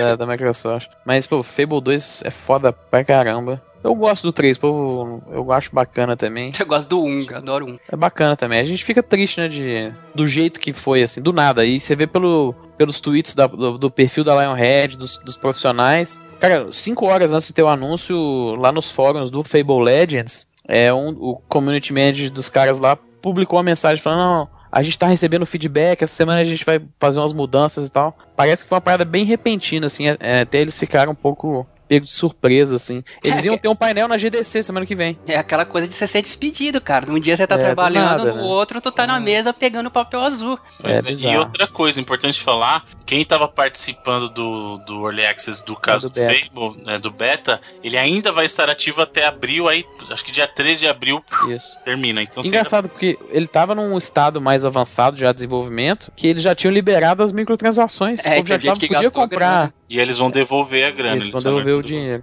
Mas já tava num, num ponto bom. Será que o jogo é tão ruim assim, não, não, não vale a pena nem lançar o jogo, sabe? Pois é, mas é Acho justamente isso. O beta pode ter, pode ter sido justamente a gota d'água que falou assim: ó, não vai virar. É, uma, uma situação, independente de ser financeiramente justificado ou não, é uma situação um pouco bizarra, eu acho. Não, isso aí Com as duas, não só com a própria Press Play, o estúdio É, a, a Press durou Play quatro anos mais- dentro do, a- dentro do, do portfólio estranho. da Microsoft. A do Fable a gente até entende com, com a Lionhead, mas a Press Play que, sei lá, achei. Coitada, né? Foi É. pega no, foi pega no meio. Bom, já que a gente falou da de Witcher 3 aí, tem uma notícia também da CD Projekt Red aí que, que pode deixar muita gente feliz porque parece que eles têm um jogo engatilhado aí pra 2016. É, o, eles fizeram a conference call deles ontem e primeiro eles falaram que o, a CD Projekt é a, é a empresa, né? A, a publisher e a empresa e a CD Projekt Red é, o- é o- é a desenvolvedora, né? Uhum. E, e os dois cresceram muito nos últimos cinco anos. Segundo eles, a- as ações da, da empresa subiu mais de 300% nesses últimos anos. Eles vão começar a expandir o estúdio para vários lugares do mundo, ter múltiplos times. É porque a, a série Witcher chegou a 20 milhões de unidades com Witcher 3, que só ele chegou perto dos 10 milhões aí. E segundo eles, eles têm sim um jogo para 2016 que é algo de uma plataforma, não de exatamente de uma plataforma, mas é um jogo de um formato que eles não exploraram ainda. Então, sei lá, acho que pode ser alguma coisa mobile, talvez um Gwent mobile, uma Futebol?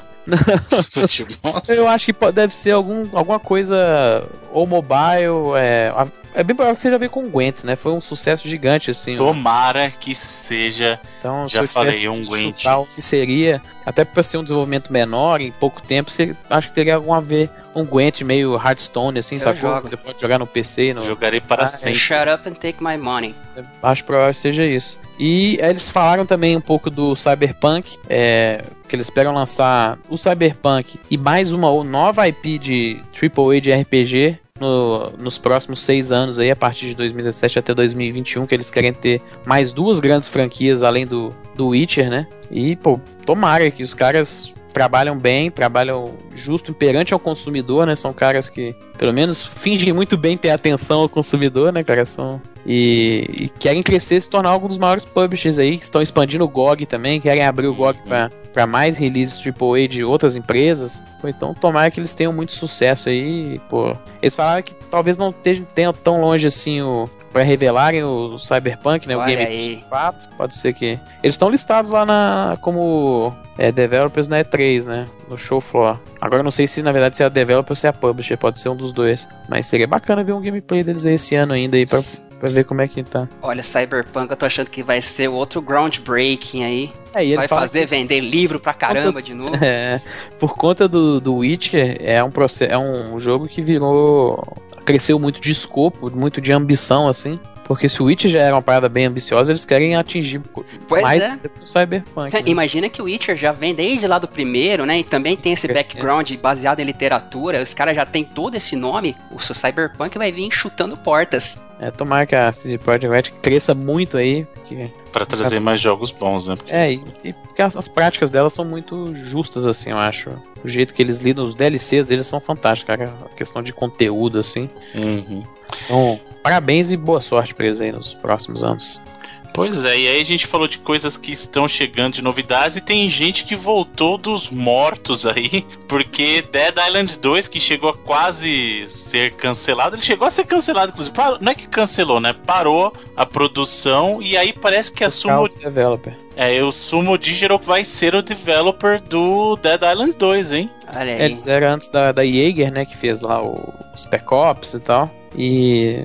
Engraçado, né? Assumo que. Eu acho um estúdio estranho. Assim, apesar da Sumo ser especialista em. A Sumo ser especialista em fazer porte de jogos, né? É, eles trabalharam com muitos jogos de corrida também, né? O, o mais recente, o, o Forza o Horizon 2, o Porsche do 360 foi deles. É, o, o DLC lá do Velozes Furiosos do Forza foi deles, mas bem antes. Eles, foi, eles que fizeram um jogo lá de kart do Sonic, que é bem bacana, o Sega... Sim, o Sega Sega, Sonic and Racing, Sega All Stars Racing Transformed, fizeram que é muito bom. Little Big Jogaço. Planet Karting, aqueles OutRun, eles trabalharam... O OutRun do PSP, a Muito versão bom. do PSP, eles que fizeram, cara. Músicas é um sensacionais, Eles remasterizadas. têm esse. Pois é, eles têm esse background de mais jogo de corrida, assim. Fora isso, eles fizeram o Li- Little Big Planet de 3 de fato, né? Não o karting, o, o jogo de plataforma mesmo. Estão trabalhando no Crackdown 3. E trabalharam também no Disney Infinity 3.0 aí, que vários estúdios colaboram junto com, com a Disney, né? É estranho, eles não têm esse background de, desse tipo de jogo, mas são uma developer muito boa. É, sempre lançaram projetos muito bons. E é um estúdio grande, né, cara? Porque eles trabalham fazendo porte tem e múltiplos projetos, sim, é um estúdio britânico bem grande. Então, acho que por, por eles terem anunciado agora, talvez o jogo não, não saia em 2016, que era o planejado antes, né? Na verdade, era planejado pro jogo sair em 2015, e aí depois passaram pra 2006, 2016, mas não sei se vai acabar caindo aí também. Aí um jogo que eles fizeram, eu até anotei, que eu vou lembrar, que é aquele Super Rubber Dub, você lembra esse jogo? Fantástico! Você jogava com Six Axis no Play Sim, 3. certo, que Play 3, o jogo dos patinhos de borracha. Muito não, cara, esse jogo é, é- Nossa, cara, esse, Esse jogo é fantástico. Cara, é muito legal. É assim, ó, você controla os patinhos, porque essa história dos patinhos é antiga desde a época do Play 2 lá. Porque quando Play eles 2, queriam mostrar o processamento dos consoles deles, eles faziam lá a banheirinha e os patinhos, né? E, e aí, esse Super Rubber Dub é um jogo que eles queriam mostrar a funcionalidade do Six Axis, então você segura o controle na mão.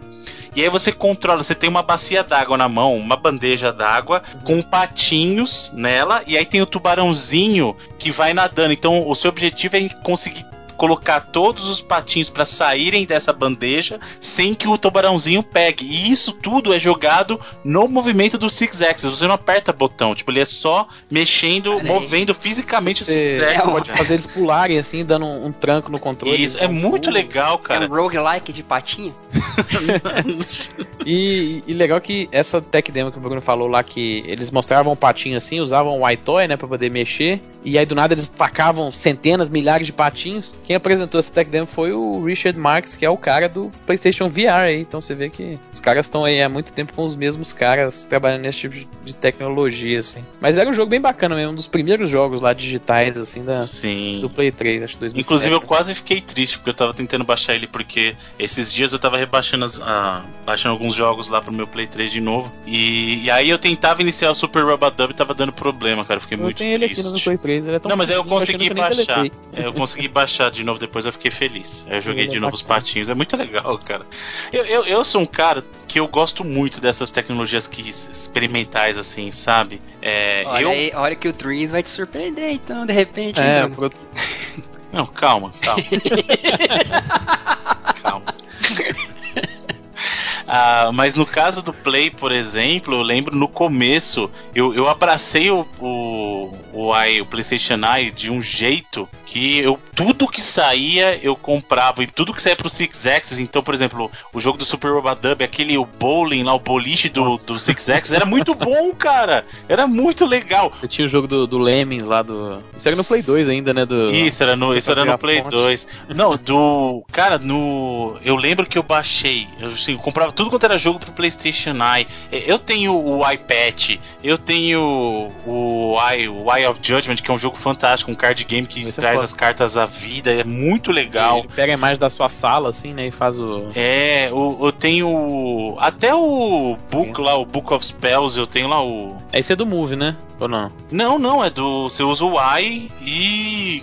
Como é que chama, cara? Harry Potter. Do Harry, então, é o Book of. Não, Harry Potter assim, é Book of Spells, mas como é que chama o. O, o, o negócio mesmo, cara? Wonder Book. Wonder Book. Wonder Book, eu tenho tudo, cara. Eu sou um cara assim, por isso que eu tô falando, PlayStation VR pra mim, é, é óbvio que eu não sou maluco também, mas dependendo do preço, eu vou abraçar logo de cara, porque eu gosto de experimentar essas tecnologias novas, cara. Eu gosto mesmo. Nossa, tinha um jogo que chamava Trials of Topox, que era tipo um, um Mercury, assim, manja, só que era uma bolinha e você usava o teu corpo pra mover o cenário e levar a bolinha até de um ponto pro outro, sabe? Nossa, era muito legal. Tipo Marble Madness. Isso, só que o teu corpo controlava o cenário, você movia o cenário. Aí tinha lá o é, Mesmerize, tinha o Creatures, como é que chama? Era alguma coisa Creatures também. Era, cara, Bacana, bacana. testei, muito legal, adorava. Mas chega, né? Vamos seguir em frente. A gente não tá aqui pra falar dos meus gostos ou do quanto eu gosto de experimentar coisas novas aí. Vamos fa- falando de coisa nova, a Ubisoft aí revelou que The Division bateu o recorde de uma nova IP, de lançamento de uma nova IP de lucro de, de vendas né, no primeiro dia. É, foi o segundo maior lançamento de IP da história da indústria, ficou só atrás do Destiny, passou o Watch Dogs, que era a segunda, e o jogo da Ubisoft que mais vendeu nas primeiras 24 horas da história. Muito bom. Então, e a Ubisoft já tá tratando como a, a sexta joia deles aí, o próprio Yves Guillemot falando que falou que o jogo vai ser uma virada assim na empresa, sabe, que representa a filosofia do futuro deles de tratar os jogos como um serviço para a comunidade, sabe? Ou, ou traduzindo de lançar versões anuais de The Division a partir Não, de... Não, na verdade, na verdade, deles exatamente é contrário. contrário. Será, é de- cara? é de- ah, e foi o que ele falou, foi é, é, dar suporte pro jogo por durante dois, três anos, entendeu? Eles querem fazer o que Destiny fez. É, Tomara. trabalhar como serviço, entendeu? Tomara. E, e cara, é engraçado, eles estão tratando, segundo o Eve, eles já vão tratar e já estão tratando a timeline da história da Ubisoft como antes e depois de The Division, sabe? Pra você ter noção da. da- Mas The Division, hã? Hã? Entendi. É, e é tipo isso mesmo. Foi, eu tô jogando o jogo, é, comecei lá no, no dia do lançamento mesmo, na hora que lançou. Ele teve um problema no, no server lá durante umas duas horas. Não foi só ele, inclusive, foi todos os servers da Ubisoft deram um pau durante esse tempo. Mas eu gostando muito, cara. Ele, ele me lembra assim o Destiny, principalmente por conta dele poder tanto ser um produto casual ou hardcore, sabe? Isso vai depender do jogador. Eu acho que isso é essencial para ter esse tipo de filosofia de serviço, igual a, a Ubisoft quer ter com ele. E ele te apresenta esse- essa variedade de conteúdo. Você pode chegar em casa e ficar andando pelo mapa lá, jogando sem prestar muita atenção, às vezes vendo algum vídeo no computador também, ou ouvindo um podcast, ouvindo uma música. Ou você pode ir lá e jogar o hardcore, fazer, vai ter tipo as, as incursões também do Dash. Achando bem bacana. assim, Ele tem os, os mesmos problemas de gameplay que eu falei lá do beta, o peso da arma- das armas é esquisito, às vezes tem um input lag. Mas eles deram até uma melhoria gráfica um pouco em relação ao beta. refinaram um pouco a, a, inteligência artificial, que é muito boa do jogo, cara. Às vezes você tá. Como ele é baseado em cover, assim, às vezes você tá atrás do cover e em vez do inimigo jogar a granada exatamente em você, eles jogam um pouco atrás.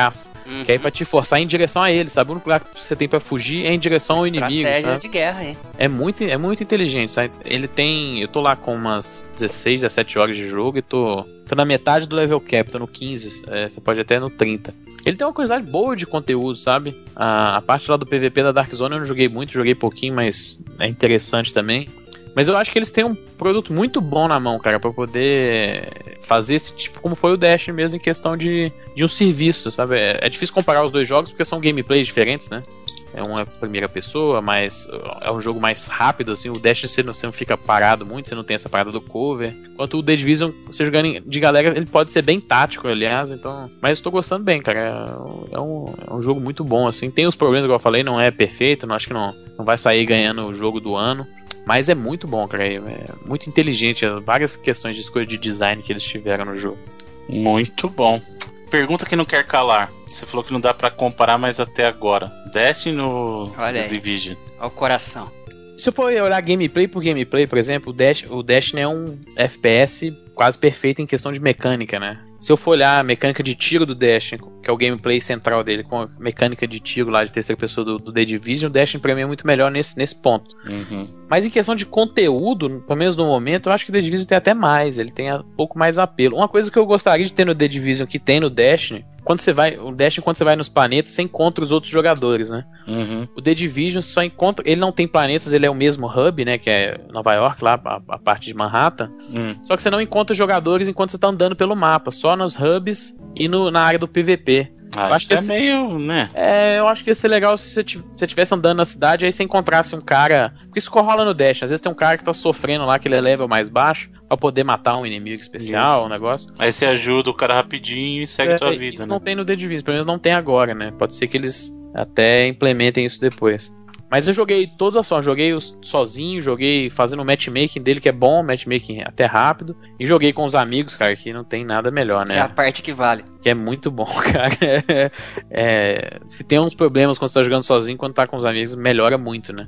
E, pô, muito divertido, cara. Eu não sei se vai durar igual durou o Dash. Por exemplo, Dash eu joguei 900 horas, né? Caraca. Perto disso. E o The Division eu treinei pra, pra 20. não sei se eu vou passar muito dessas 20 igual foi no Dash. Mas é muito bacana o jogo. Se a, se a galera tiver uma, os amigos, um grupo bacana para jogar aí, vale muito a pena. Pois é. E aí a gente vai pra uma notícia interessante que não é notícia que todo mundo tá esperando ainda. Que sai aí o anúncio de um novo jogo Pokémon para celulares. Fala assim, poxa, finalmente um Pokémon propriamente dito para celular? Não. Não, mais uma brincadeira. O que, que é esse jogo? Pois é, é um jogo de estratégia, né? Um developer japonês que tá acostumado até fazer isso com outras IPs. É engraçado que anunciam vários jogos é, aí da Nintendo pra celular, Pode mas crer, nada da, da, DNA, né, cara? Da DNA nunca aparece. Eu acho engraçado isso. E esse Pokémon Cold Master aí que chama, ele é um jogo de estratégia free to play também que você vai colecionar os pokémons e usar eles como peça de batalha, assim, de uma forma mais estratégica e tal. Inclusive, eu já falei que eles podiam ter mesclado as duas ideias lá, aquele que você captura os pokémons que é aquele trailer mais fake do universo para achar que é a coisa mais Você deveria capturar mesmo os lugares e aí você usa nesse jogo, entendeu? É, ele vai ter, acho que ele, o Gol lá vai ter um tipo de batalha também, não sei como é que vai ser, mas. Ah, se for igual ao trailer, vai ser a coisa mais foda do universo, velho. louco demais, né? É. mas a gente vai deixar o trailer aí do, do uhum. Pokémon Cool Master né, e, links. E sendo ver. estratégia ou não, é Pokémon pra celular, né? E já Sim, tá começando. Já, já, por si só já chama é, atenção. Tá né? começando aí, vai anotando. O plano de domínio mundial ah, aí. Aproveita enquanto a gente ainda tem liberdade aí, que a Skynet tá chegando. pois é. E aí a Riot, numa notícia interessante aqui, vai e compra Radiant. Oh, Riot, Radiant, olha que legal, tá vendo? Interessantíssimo isso, porque a, a Radiant, pra quem não conhece, é a, a empresa fundada lá pelos irmãos Canon, né? Que são, para quem não sabe, são responsáveis pelo Evo e na cena de emulação aí de jogos de luta online, eles têm aquele DGPO, principalmente o Tom Cannon, né, o DGPO lá. E eles estavam trabalhando em dois jogos, um deles a gente já citou aqui, que era o Rising Thunder, né? Aquele jogo de. Yeah. De guerra Concorreu de o melhor jogo. briga de robô. É. Concorreu o melhor jogo de luta lá no, no Game Awards. A galera elogia muito o jogo. Né? É, que eu, é muito. Eu cheguei a jogar ali, era tinha o beta aberto, o alpha aberto, e é bem legal, porque o foco do jogo é, não é na habilidade de você desferir os golpes, como em muitos jogos de luta é necessário você ter, mas sim na sua estratégia mesmo. ah. Os golpes têm, são desferidos de forma fácil, assim, não tem aquele comando, por exemplo, ah, um Horyugen, sabe? Que pra muita gente sempre foi um mistério. E aparentemente, o inf- infelizmente, o Rising Thunder, Thunder parece que não vai ser continuado, mas o outro projeto deles lá, o Stone Heart, não fazendo referência. não, Não, né? bobagem. Não. É. Não. É que ele, ele é tipo um jogo de construção, meio Minecraft e tal, né? E Mas não tem nada a ver, não. Eles nem tentaram. É igual o Hearts of Stone lá do, Hum. do Witcher 3, né? Vocês estão de brincadeira. Mas eu acredito que a, a Riot, pegando essa galera, porque além do, dos irmãos Cannon, tem o Stat Killian também, que, porra, veteranaço em, em matéria de jogos de luta aí. E eu acredito que eles estejam desenvolvendo alguma coisa envolvendo o famoso League of Legends, mas com uma vertente de luta, hein? É, e, e é engraçado que o Rise of Thunder, igual você falou, os caras têm um histórico aí com o Evo, era um jogo feito por jogadores mesmo, né, cara? Pela, que tinha uma, um apoio da, da cena da, da comunidade de jogos de luta. E se eles conseguirem levar isso pro MOBA, né? Acho que também é mais um passo de sucesso, né? É porque é engraçado, o, o jogo é bem bacana, os gráficos são legais, mas eu não sei se os personagens, os robôs, pareciam suficientemente carismáticos, né, cara? Agora imagina É, se isso você. pesa mesmo. Se você pega o Rising Thunder e coloca personagens do League of Legends, por exemplo, o conceito é, pô, promissor, cara. É, vamos ver como vai ser, né? Vamos ver como vai ficar, porque eu, eu sinceramente não sei o que esperar. E a Riot, nós já comentamos, é quem detém a Riot é a Tencent chinesa lá, ó. Então, olha mais, ó, mais, Mais um fácil. vai dominar o mundo aí, É. né? Os chineses estão de Hum. olho também. Bom, falando em domínio mundial aí, o senhor Edu que gosta dessas notícias, ah, 100 milhões de pessoas por dia, por dia jogam os jogos da, como é que chama? Da Supercell. Que, que é impressionante, cara. Você vê. Que é, pra quem não conhece, os jogos da Supercell são lá o Clash of Clans, o Boom Beach, Boom Beat, o Heyday. Heyday e tal, então... Joga mesmo, mano. Não, eu, não tenho, eu não tenho dúvida, cara. Esse mercado. 100 milhões de pessoas é muita gente, gente, por dia. no mundo. Menos em uma cidade lá que eles não, Não conseguiu, não conseguiram. é. conseguiu levantar os dados, não. É, então aí ferrou pra eles. Mas é, eu não duvido, não, cara. Esse tipo de jogo.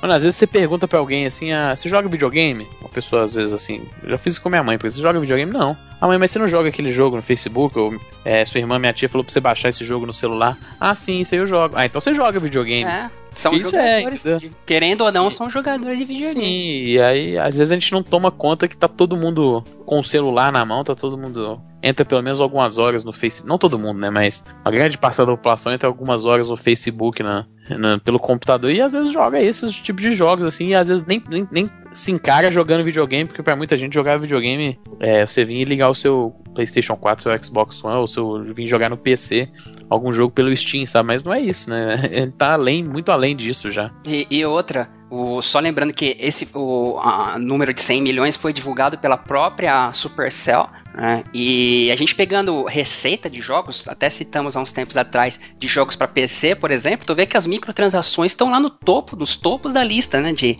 de receita, né? Para celular, cara, imagina o quanto nego, por isso que você vê nego querendo ah, a todo momento entrar na no mercado móvel. Até a gente conversou sobre o Peter Molyneux, eu tava lendo entrevistas a respeito do Godos lá, que puxa, tá uma maluquice absurda. E segundo algumas pessoas, isso não é confirmado, né? Palavra de pessoas que trabalharam, o objetivo, embora o Molyneux não tinha dito que seria, né? Mas isso aí já, a gente já conhece a fama do cara, seria desde o início já investir num mercado móvel, né? Pra tu ver, você vê o próprio Fallout Shelter lá da Bethesda, e agora a Nintendo tá chegando aí também, tem, pô, a SEGA mandou uma survey uns tempos atrás aí, querendo enganar a galera com nostalgia e tudo mais, aí você vê 60% das perguntas eram em relação a mercado móvel, então os caras estão realmente focando nessa- nesses, nesses jogadores que, querendo ou não, como eu disse, são jogadores de videogame. Muito bem. E aí a gente vai falar de uma notícia que pra mim foi muito interessante, porque tivemos novas notícias aí de Gears of War 4. Dentre elas, eles revelaram um pouquinho mais sobre os personagens, né? Mostraram o casting, ou, seja, quem são os atores que vão emprestar suas vozes aos personagens do jogo, mostraram os protagonistas tal. E também tem uma notícia que para mim é muito importante. Qual que é essa notícia, senhor Felipe? Que o jogo vai ter o co-op local, né? Olha aí. Ela, Pra você que reclama que todo programa eu fico pedindo, toma essa! Cara, de novo, o pessoal fica falando, é, fim do mundo, ninguém joga cop tela dividida. Não vou nem falar mais nada, meu amigão. Tá aí, ó.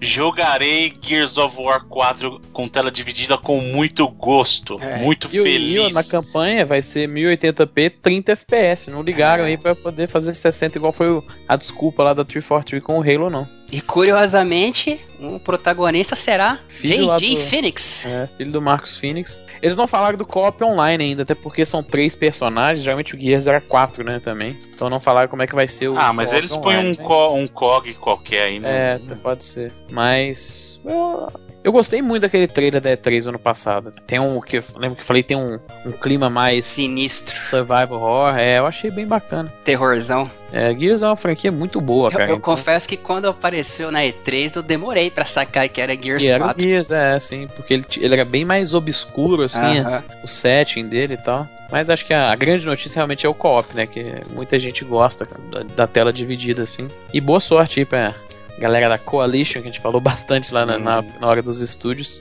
Mas baseado no primeiro trailer, a esperança é alta, assim. E olha só, dois trailers bacanas aí. Um, na verdade, dos ex-desenvolvedores de Halo aí, que é um jogo chamado Golem, que vai sair pro, pro VR. Que eu acho que é uma oportunidade perdida, porque eu preferiria que fosse um Shadow of the Colossus em VR. Já falei Olha, pra vocês isso. Que aí, aí, aí, eu dou tchau pra vida mesmo. Ia viver no VR, mano. Um abraço. Se tivesse Shadow of the Colossus pra VR.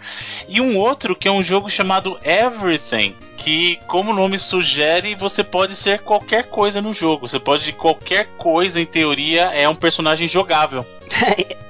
Esse jogo, sei lá, é, é esquisito porque ele é lá do Denon. Como é que é o nome do rapaz, cara? Ele fez o. o David, David O'Reilly, que ele. Você sabe aquele filme que a gente até já falou aqui, filmaço do Spike Jonze, o Her, o, Ela? Uhum. Sabe aquele jogo? Fez aquela animação Isso, dentro do, do, filme, né? Aquele jogo que o Joaquim Phoenix jogava no. Uhum. Do, é. do bonequinho lá. Isso, xinga isso. ele, xinga ele de zero. É, ele que, ele que desenvolveu essa parada. E esse cara, sei lá, ele tem uns devaneios artísticos bem malucos, assim, porque ele também lançou, teoricamente, entre aspas, um jogo chamado Mountain, que você compra por um dólar e você tem uma montanha. Você responde algumas perguntas e você ganha uma montanha e você fica lá cuidando da sua montanha. Nasce coisas procedurais na montanha e tal.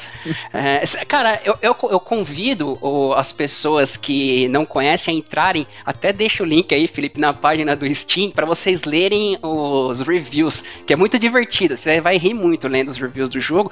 E agora ele tá com esse projeto sei lá, talvez tão maluco quanto que você vai poder jogar com qualquer coisa, desde uma pedra até um clipe de papel. Eu não imagino o que, que vai sair disso daí. O cara é da, da, talvez daqueles artistas aí de vanguarda, ou talvez um completo maluco, mas é, o trailer é bem. Inclusive, ele nem mostra o jogo direito. Não, não mostra. entender mais pelo jogo, tem umas fotos melhores dele aí, mas o trailer é, é bem subjetivo, né? Igual o Edu falou. Não, é que na verdade o trailer tem tudo, ué. Você não é tudo.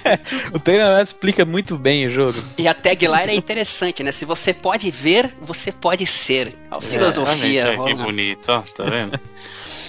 E com isso concluímos a sessão de notícias da semana, o que nos leva, senhor Felipe Mesquita, para os lançamentos, o que teremos aí vindo para nós, para que possamos poder.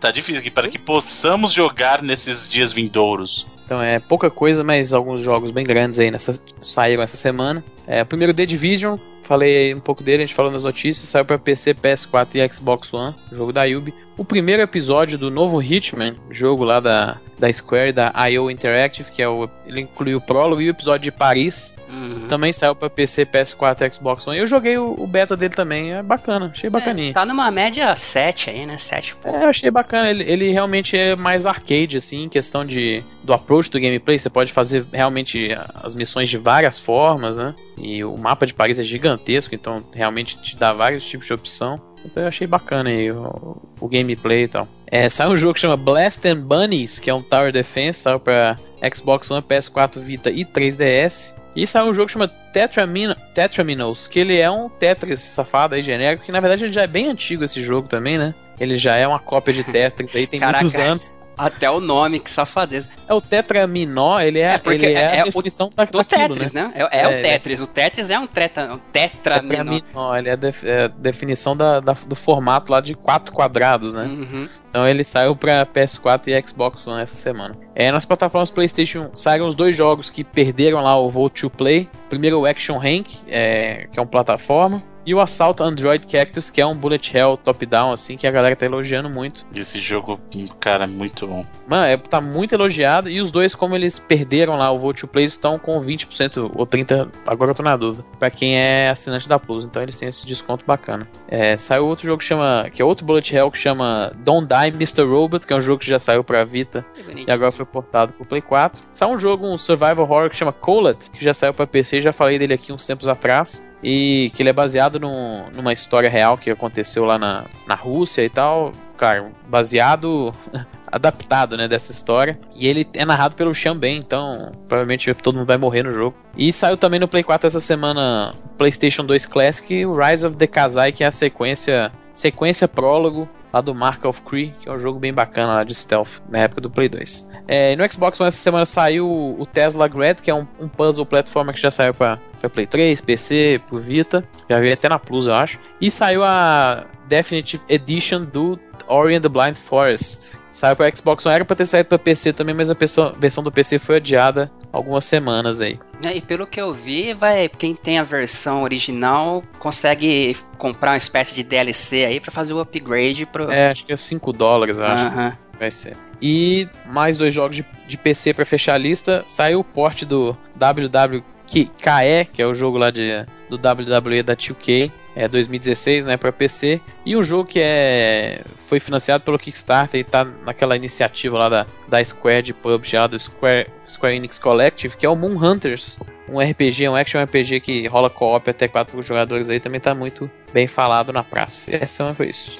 Muito bem, senhores. E vocês, o que andaram jogando essa semana? Olha aí, o te dizer que eu não, não peguei nada assim considerável pra jogar, mas enquanto eu tava fazendo algumas coisas aí ocupado em algumas tarefas, eu resolvi baixar novamente, fazia tempo que eu não revisitava, o já citado Fallout Shelter, né, que a gente comentou, pra ver, porque eu não, eu não tinha visto os updates que eles tinham feito e tal, e ah, tem, tem algumas coisas novas, inclusive no último update eles trouxeram salas de crafting pra você pegar lixo, né? Mais ou menos como no Fallout que acontece, você pega os objetos e faz crafting de armas e de uniformes. Tem acho que uma barbearia, tem mais animais de estimação. E é absurdo como esse negócio é viciante, cara. É.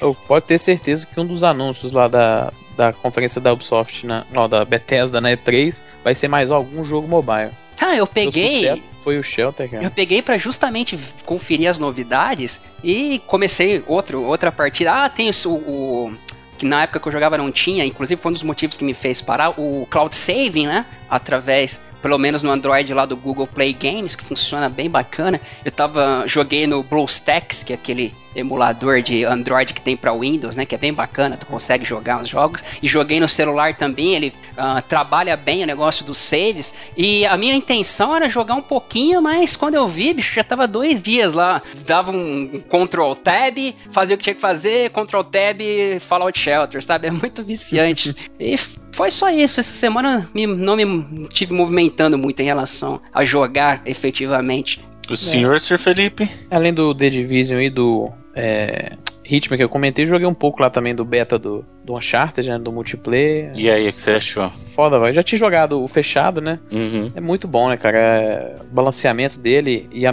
é muito. Eu falei lá na, na época do trailer, do, do último trailer do Uncharted, que eu acho que a Naughty Dog soube pegar as partes cinemáticas e a parte do trailer do Last of Us para melhorar o storytelling do Uncharted. E eles fizeram a mesma coisa no multiplayer. Eles pegaram as partes boas do, do multiplayer do The Last of Us que, que encaixavam no gameplay do Uncharted e trouxeram, melhoraram o gameplay assim. O gameplay que do multiplayer dos outros Uncharted era bem simples, né? Uhum. Era mais o correr e atirar mesmo. E aí eles desenvolveram várias outras mecânicas lá de, de comprar os, os upgrades mais parecidos assim com com o Last of Us, ter os suprimentos durante a partida, você derrubar ou levantar os seus amigos que não tinham isso nos outros. Então, acho que eles pegaram os, as, as boas influências do multiplayer do Last of Us, que também é fantástico, e melhoraram muito, cara. É foda como o gameplay é fechadinho, assim. Jogando The Division e o Uncharted, que são dois jogos de tiro em terceira pessoa, aí que eu vejo que o, o, gameplay do The Division deixa um pouco a desejar em alguns pontos, assim. Porque o do Uncharted é muito fechadinho, cara, muito bom.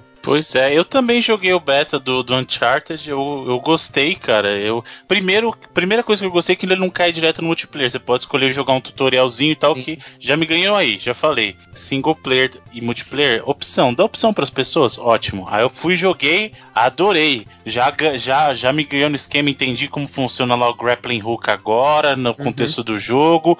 Vi como é que funciona a questão lá dos, dos upgrades, como é que você compra no jogo, achei legal. E depois fui jogar o, o multiplayer. E eu, eu vou fazer, ser bem honesto, tanto no Uncharted quanto no, no The Last of Us, eu jogava o multiplayer por jogar. Nunca foi realmente algo para mim que, olha, que chamasse atenção. Eu vou ficar jogando horas e horas desse multiplayer do Uncharted 4? Não. Mas o beta me ajudou a me sentir, a sentir um pouquinho do gameplay do Uncharted, já que vai ser o gameplay em si, a estrutura do tiro e tal, pro jogo em si.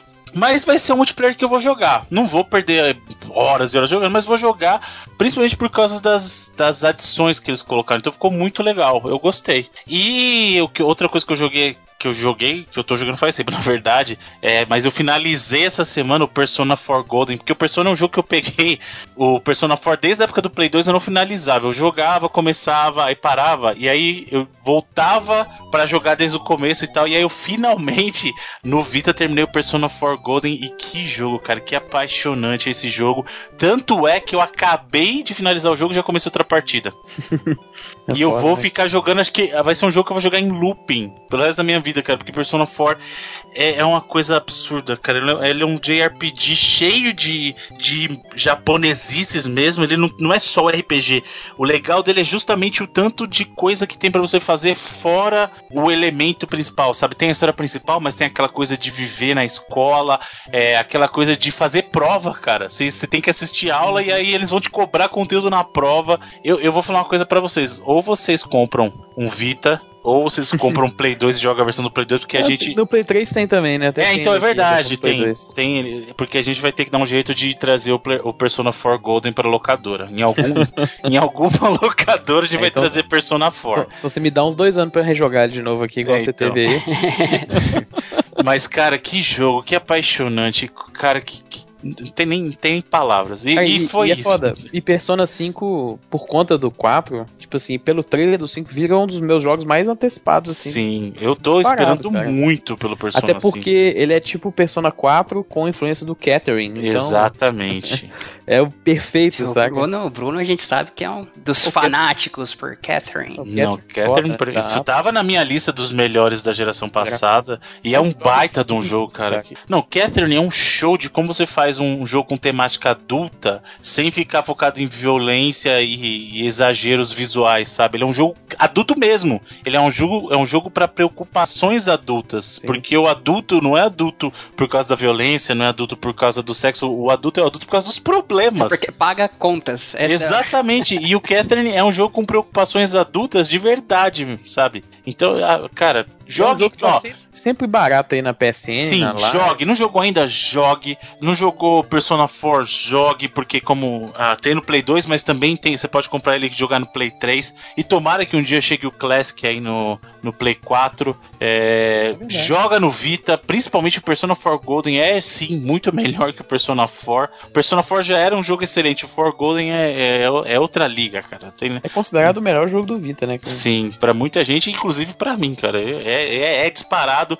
e é um dos melhores de RPGs que eu já joguei nos últimos anos aí. É, talvez o único que eu colocaria assim na. É, não, é, é óbvio que eles não são jogos semelhantes, mas assim, de exemplos de RPG assim, da história recente, o Nino Kuni. Nino Kuni e Persona 4 Golden, cara, são exemplos Oi. de RPG. E você vê tá pra ter Persona 5 e o Nino, Kuni 2, 2, né? Pois cara? é, né, cara? Ó, tá tá numa fase boa de RPG, cara. Exatamente. Play 4 é o novo Play 2. Bons tempos para ser um fã de RPG, Sem né? contar é... o tão antecipado Final Fantasy XV aí, que Sim, também. Fazendo dia, promessas de dia que... Dia 31 aí de março a gente vai ficar sabendo a data, né? Finalmente. Pois é. E isso só sementa a coisa que eu falei portátil é, é lugar de RPG, cara. Sim, Porque se fosse pra eu sentar numa cadeira ou no sofá para jogar, eu nunca ia terminar o Persona 4, cara. Não tinha jeito. Não dá pra você parar na frente da TV esse tempo todo. Então, portátil, eu tô aqui, vou fazer alguma coisa ali, vou esperar não sei quem leve e fico jogando, sabe? Perfeito.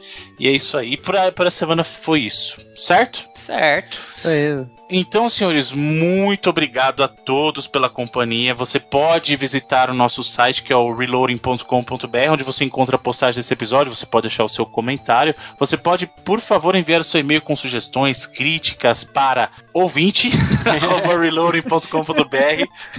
Nós temos um perfil no Twitter, twitter.com/reloadingbr ou então arroba reloadingbr.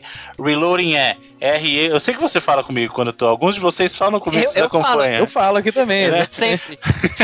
Reloading é R-E-L-O-A-D-I-N-G. BR. Nós temos a nossa página no Facebook, onde você pode encontrar também as postagens, curtir, compartilhar com seus amigos. Por favor, isso ajuda o Reloading a crescer. É facebook.com barra reloadingbr. Você pode, por favor, nos adicionar no seu agregador de podcast de preferência, ou então vai lá no iTunes, é só pesquisar Reloading e você nos encontrará. Se você tiver vontade de deixar lá o seu feedback honesto, deixar suas estrelinhas, isso também nos ajuda muito a crescer. Muitíssimo obrigado a todos vocês e como como toda semana Tô esperando o Edu me interromper, não, não, não ah, eu, eu ia te interromper antes, mas é para é. reforçar o que você tá dizendo, que novamente, eu já disse isso várias vezes, mas pros amigos queridos ouvintes do Reloading, eu acho que a melhor forma, se você quiser de repente agradecer a gente pelo programa, a melhor forma que você pode fazer é passando isso para frente, passando pros seus amigos e tal. Então, se vocês puderem fazer isso por nós, muito obrigado, caríssimos ouvintes do Reloading. Passem aí, diga, chega pro amigo, como eu já disse, não diz o que é, só diz tu curte game game, curto, to, ouve aí, dá play e shut up ouve, depois tu baixa o resto, que é isso aí. Ah, e um, um recado bacana também que o PlayStation 4 tem aquela parada das comunidades, né? E já tem umas duas ou três semanas que agora ele implementou a parada de busca. Antes você tinha que ir no perfil de alguém para achar a comunidade e tem a comunidade do Reload lá também. Exatamente. A galera manda mensagem lá, manda é, link, é, às vezes até de promoção, assim, de jogo. A galera às vezes manda, combina as jogatinas. Então, agora dá pra pesquisar lá, procurem lá o, o do Reloading lá que dá pra achar. É isso aí, gente. Dica dada, só procurar lá o Reloading nas comunidades do Play 4, estamos por lá. E como toda semana, já que teve um momento de interrupção aí, a gente sabe que, que é o momento final mesmo. Nós terminamos o programa com uma escolha da, do cancioneiro popular dos videogames, e essa semana a escolha é do Felipe. E senhor Felipe, o que o senhor nos traz? Meu amigo Bruno Carvalho, em sua homenagem, você falou do, do Persona. Opa, cuidado, cuidado. do Persona 4 Golden. Eu vou deixar uma música, não do 4 Golden, mas a música do trailer do Persona 5, que ainda é um dos melhores trailers dessa geração e tem mais de um ano que saiu. E direto eu me pego reassistindo ele, porque ele é fantástico. E a música dele é fantástica também, então vamos deixar essa música pra galera curtir aí o finalzinho. Muito bem, muito obrigado, senhores. Até a próxima semana. Até lá. Valeu. Mm-hmm.